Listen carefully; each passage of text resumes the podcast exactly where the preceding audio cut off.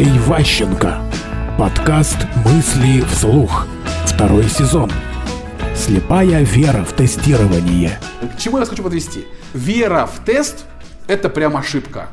Это всего лишь еще один камушек, фундамент вашего знания.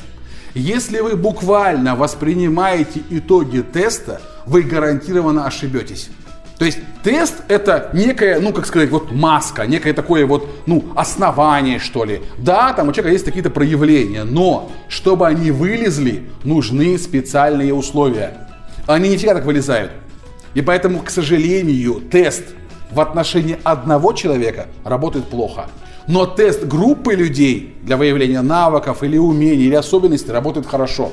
И поэтому тестирование полезно на большие толпы. От двадцати человек, тогда да, можно их разбивать по кластерам, по группам, это дает эффект. Полезный с точки зрения бизнеса. Если один человек, для бизнеса это ноль. То есть тестирование индивидуальная, бесполезная вещь.